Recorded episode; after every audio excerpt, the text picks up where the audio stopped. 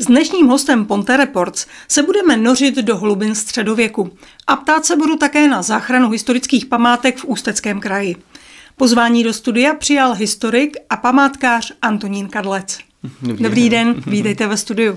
Děkuji za pozvání. Pane Kadleci, vy jste k nám do Mostu dnes přijel s přednáškou Potápěči v době předhusické. Předpokládám, že se ale nebudeme věnovat středověkému vodnímu potápění. No, eh, nakonec vlastně také se k němu dostaneme, ale eh, vlastně eh, tím záměrem je ty přednášky trošičku zprostředkovat i právě jako hloubku středověké fantazie a představivosti, ale právě i skrz tu fantazii a představivost se dostaneme do opravdu i pod tu vodní hladinu. Tak to bude nesmírně zajímavé, těším se na to. A pojďme se teď podívat na schopnost, naší schopnost vůbec se vžít do e, představivosti a do myšlení středověkého člověka, mhm. protože máme jiné prostorové možnosti, jiné informační možnosti, jiné vzdělání, mm-hmm. jiné náboženství nebo spíš žádné náboženství. Mm-hmm. Můžeme vůbec pochopit, co si středověký člověk myslel? Eh, já si myslím, že asi jako v nějakém jako komplexicitě asi určitě ne, ale vlastně můžeme se k tomu velmi jako dobře přiblížit. Eh, a to nejenom eh, díky tomu umění, které vlastně po sobě ten středověký člověk zanechal, ale i díky písemným pramenům, ve kterých velmi často třeba i ti středověcí lidé jako ty své myšlenkové pochody, pochody popisovali. A to nám potom hodně pomůže v tom jako vsítit se právě do toho uvažování středověkého nějakého člověka. Ale rozhodně to je disciplína, kterou eh, provází, eh, provází jako kritické myšlení o každém detailu, protože je velmi snadné eh, jako skočit na lep nějakému středověkému autoru a to, co on vnímal jako fikci, tak to třeba potom milně pochopit a vnímat to jako skutečnost a to bychom se potom hodně mýlili. Takže každý ten pramen je nutno vždycky dvakrát, třikrát obracet a zkoumat, jestli skutečně vlastně vidíme to, co, to, co vidět máme. Z našeho pohledu se může jevit, že uh, on měl velmi omezené, ten středověký uh, člověk, velmi omezené možnosti uh, té představivosti, protože jeho svět byl takový z našeho pohledu malý. No já bych vlastně řekl, že ta středověká představivost klidně byla jako mnohem bohatší než ta, než ta naše. A myslím si, že si to dneska třeba právě na té přednášce uh, ukážeme. A uh, je to jako naprosto fascinující, co ten člověk ve středověku jako dokázal, dokázal si představit, vymyslet si, uh, kde viděl prostě různé tvory, prostě, které my dneska vnímáme jako třeba součást pohádek, ale on to třeba vnímal jako jakousi skutečnost prostě a my dneska dneska jako v lese asi těžko už budeme hledat hejkaly, eh, ale on je třeba tam hledal a eh, pod vodou také hledal jako jaké bytosti, které dost často třeba i korespondovaly s nějakou skutečností, ale eh, on si v té hlavě tak přetvořil a jako to docela jako dobrodružné. Potom sledovat to, jakým způsobem třeba ty středověcí umělci jako malují slony a, a, a vodní koníky a takhle. A vlastně můžeme zcela krásně jako sledovat to, jakým způsobem ten autor postupuje při kresbě tvora, kterého vlastně nikdy neviděl a tam můžeme jako pěkně vidět, jak doopravdy ta středověká představa byla jako bujará a, a, a doopravdy jsou to jako nádherné záležitosti. Takže vlastně naše faktické eh, znalosti omezují naši fantazii dnes. Eh, dá se tak, jako tak říci. Já hrozně rád jako používám ten toho příměru. E, te, třeba, já, když jsem třeba četl Harryho Pottera a, a jako, jako jsem sledoval e, tu, tu knihu, tak jsem si jako představoval, že prostě třeba já jsem ten Harry Potter a takhle. A ve chvíli, kdy jsem najednou viděl ten film, tak od té doby prostě ten Potter je furt už jenom ten Radcliffe, jo, a nikdo hmm. jiný, jo. A to je jako na, na, na té středověké představivosti jako zajímavé, že jak neměla prostě ten vizuál, prostě, který mohla sledovat každý den v televizi, tak prostě ty lidské představy byly jako velice široké a byly eh, často dány v podstatě pouze nějakým konceptem a každý se jako představoval pod tím termínem prostě nějakého tvora bájného, něco jiného. Když to my to dost často tím jako vizuálem, který je prostě všude přítomný, tak to jako máme až jako zbytečně zakotvené a ten o, prostor pro tu fantazii v některých případech si myslím, že máme jako vlastně výrazně zúžený e, oproti tomu člověku ve středověku.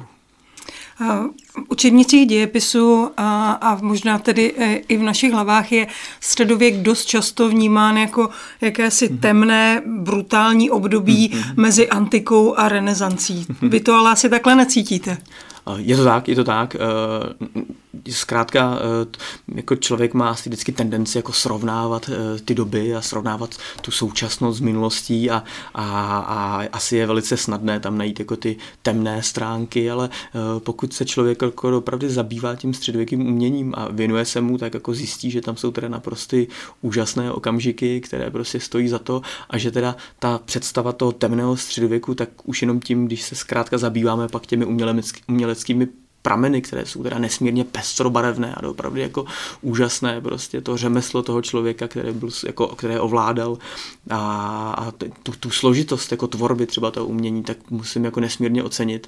A, a přesto, že to třeba ten člověk ve středověku měl jako složitější tady v tom směru, tak teda dokázal jako vytvořit taková díla, která prostě dneska jako vůbec jako uh, si nedokážeme představit, že by někdo třeba tvořil.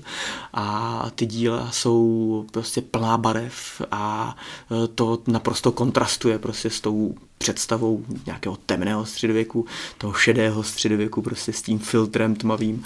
Středověk prostě byl nesmírně barvitý.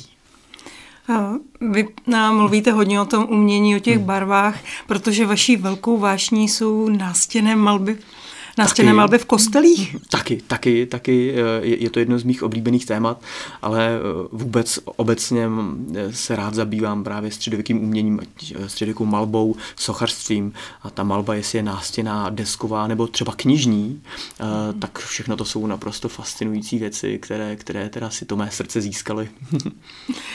Vy jste se podílel na jedné učebnici, když jsme tedy teď mluvili o tom, že v těch učebnicích dost často bývá ten středověk mhm. popisován vnímán jako temné období.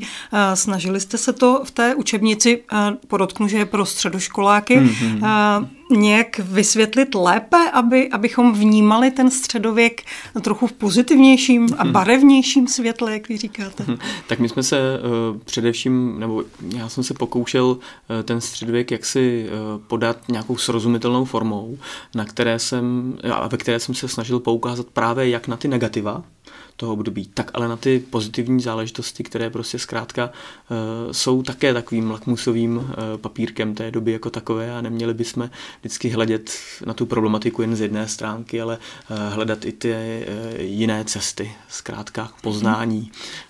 Uh, Snad se to povedlo. no, jako spoluautor a učebnice tedy máte nějakou metodu, jak zajistit, aby studenti si nepamatovali z, té historie jenom jména, data, ale, ale chápali historii jako komplex, jako hmm. vývoj společnosti. Jo, jo to, to byl dopravdy vlastně náš cíl, nepodat ty dějiny jenom jako souhrn termínů, dat, eh, ale jako jakýsi příběh, který vlastně má na sebe nějakou návaznost a že ty události, o kterých se tam hovoří, takže zkrátka vychází z něčeho a naopak eh, vlastně eh, do něčeho zase jiného vyústí a že to má nějakou souvislost a že když si člověk tyhle ty souvislosti uvědomí, tak je pro ně jako daleko jednodušší se třeba právě v těch dějinách orientovat. Eh, co, což, což, což si myslím, že je jedna z, jako z těch důležitých věcí. Naučit ty lidi orientovat se v těch dějinách, aby začali chápat dějiny třeba jako jakýsi systém, který zkrátka spolu funguje a že to není jenom souhrn jednotlivostí, ale že ty jednotlivosti spolu nějakým způsobem souvisí a, a, a někdy je právě jako, jako pro mě osobně právě nesmírně jako zajímavé sledovat ty Eh, ty, ty, ty nitky mezi těmi jednotlivými eh, událostmi.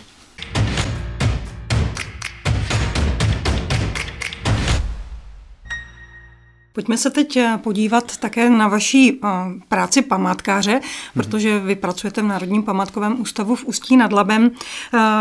Mapovali jste ohrožené kulturní památky, kulturní dědictví tady v příhraničí. Mm-hmm. Jak jsme na tom? Máme tady těch ohrožených památek hodně? No, musím říci, že, ta, že doopravdy eh, ta práce byla jako nesmírně zajímavá.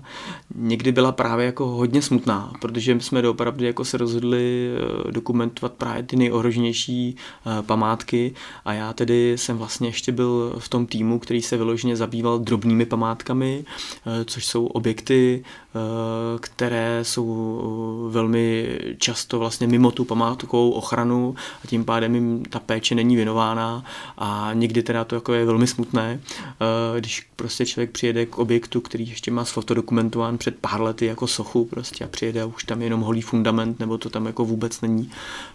Na druhou stranu zase člověk byl svědkem toho, že prostě některé jako objekty, které jsme měli vytipovány jako ohrožené a přijede tam a jsou jako opravené, tak to jako vždycky udělalo velkou radost. No. Ale tady to byl jako naprosto jako skvělý projekt eh, právě univerzity, památkového ústavu, tenkrát vlastně vedoucí toho projektu byl vlastně současný pan ředitel památkového ústavu Fustin Lebem Petr Hrubý a, a myslím si, že, ta, že, že jako minimálně eh, vlastně ta dokumentace těch objektů eh, byla jako velkým impulzem pro to, aby se třeba některé z nich opravily. Už jenom třeba ty obce si jako uvědomili, jaké to kulturní bohatství eh, ve svých třeba katastrech mají a eh, tím, že jsme se teda kolem toho začali jako motat a zabývat se tím, tak jsme upozornili na to, že prostě tam je něco, co stojí třeba za záchranu a, a jako těch příkladů, kdy se třeba opravdu po, po, podařilo. Chci se zeptat, no. jestli opravdu máte takový příklad, kdy vlastně jste objevili v uvozovkách nějakou památku a podařilo se ji opravdu teď zachránit? Hmm, do, dokonce přímo v průběhu toho projektu, tak v kousek eh, vlastně ve Českém středoří pod Milešovkou v Milešově, eh, tak my jsme vlastně věděli, že na jednom místě podle fotodokumentace se nacházela socha, respektive sokl a socha se svatým Josefem. A s chodou okolností právě v průběhu toho projektu tak se nám ozval pan Brůža, který pracoval, který pracoval u železnic a uvědomil si, že zkrátka v nějakém skladu kamení, které kde někdo odvezl kdysi prostě z příkopu, že jo, takže tam je jako nějaký zajímavý kámen, který je profilovaný a, a, a pan ředitel tenkrát se tam měl podívat a, a vlastně e, s tím, že jsme znali ty jiné památky z toho Milešova, tak poznal ten typ toho soklu, který ten autor zkrátka e, kdysi dělal jako ten týž na těch několika sochách, tak poznal, že to právě patří jako tady do toho souboru drobných památek a vlastně, ač teda ta socha už přítomna nebyla, ale minimálně ten sokl třeba se jako podařilo podařilo vrátit. A jako to jsou prostě věci, ze kterých člověk má potom radost. Nebo tam byla taky socha svatého Prokopa, který už neměl hlavu, neměl tu biskupskou tu berlu a dnes tam je prostě opravený a zase tam už potom byla ta práce s restaurátory a hlavně s těmi majiteli těch památek, bez kterých bych zkrátka tyhle ty zásahy nebylo uh, možno dělat. A, uh, a třeba, třeba právě i to, že jsme se zabývali těmi erožní památky, památkami, tak třeba i to uh, trošičku jako pošouplo ty, ty Eh, vlastníky těch pozemků a památek k tomu, aby se jim zašli nějak věnovat. My tady ve studiu Ponto Report to vidíme poměrně často, protože tu uh, velmi často máme uh, mm-hmm. zachránce nejrůznějších památek, mm-hmm. malé venkovské zámečky. Uh, měli jsme tu někoho, kdo zachránil židovskou synagogu. Takže mně přijde, že v poslední době je to trochu trendy zachraňovat mm-hmm. památky. To vás asi těší. Ano, velmi.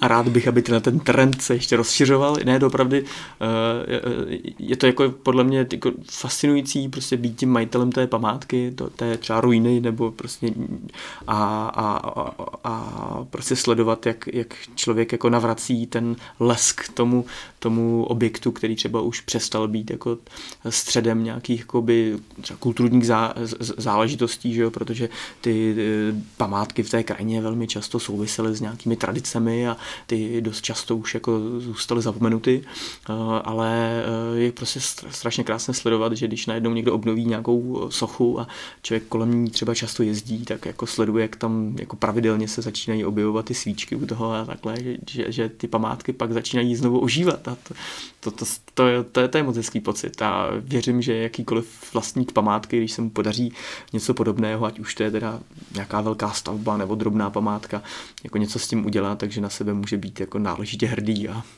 a pod, moc rád to podporuji odbornou radou třeba a, uh, radami, kde jak, jak, jak, s tím, jak s tím pracovat a uh, koho oslovit.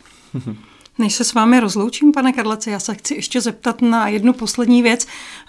Mluvili jsme o tom, že velkým tématem pro vás je ten středověk. Mm-hmm. Chtěl byste žít ve středověku? Ne. ne, do, ne, to opravdu ne. Já, já jsem si vědom z toho se všemi mými tělesnými neduhy a alergiemi a takhle, že, že, že mi tam asi úplně dobře nebylo. a, a, a ať se tím středověkem zabývám odborně, ať jsem členem třeba nějakých šermířských skupin a takhle a snažíme se třeba rekonstruovat i ten souboj nebo bojový systém středověký, tak já zkrátka jsem si vědom toho, že jako bych byl asi špatným středověkým mužem a kdybych chtěl teda, kdybych musel v tom středověku žít, tak se sám sebe asi dokážu spíše představit jako nějakého člena nějak, nebo eh, nějakého řádu, bych byl v tom skriptoriu a třeba právě tvořil ty manuskripty, ty středověké rukopisy a to, to, tam bych se cítil asi nebezpečněji. Tak jsme rádi, že jste ale tady s námi v 21. století a já vám hmm. moc děkuji za vynikající povídání. já vám děkuji za pozvání. Dnešním hostem studia Ponte Reports byl Antonín Kadlec, památkář Národního památkového ústavu v Ústí nad Labem. Naschledanou.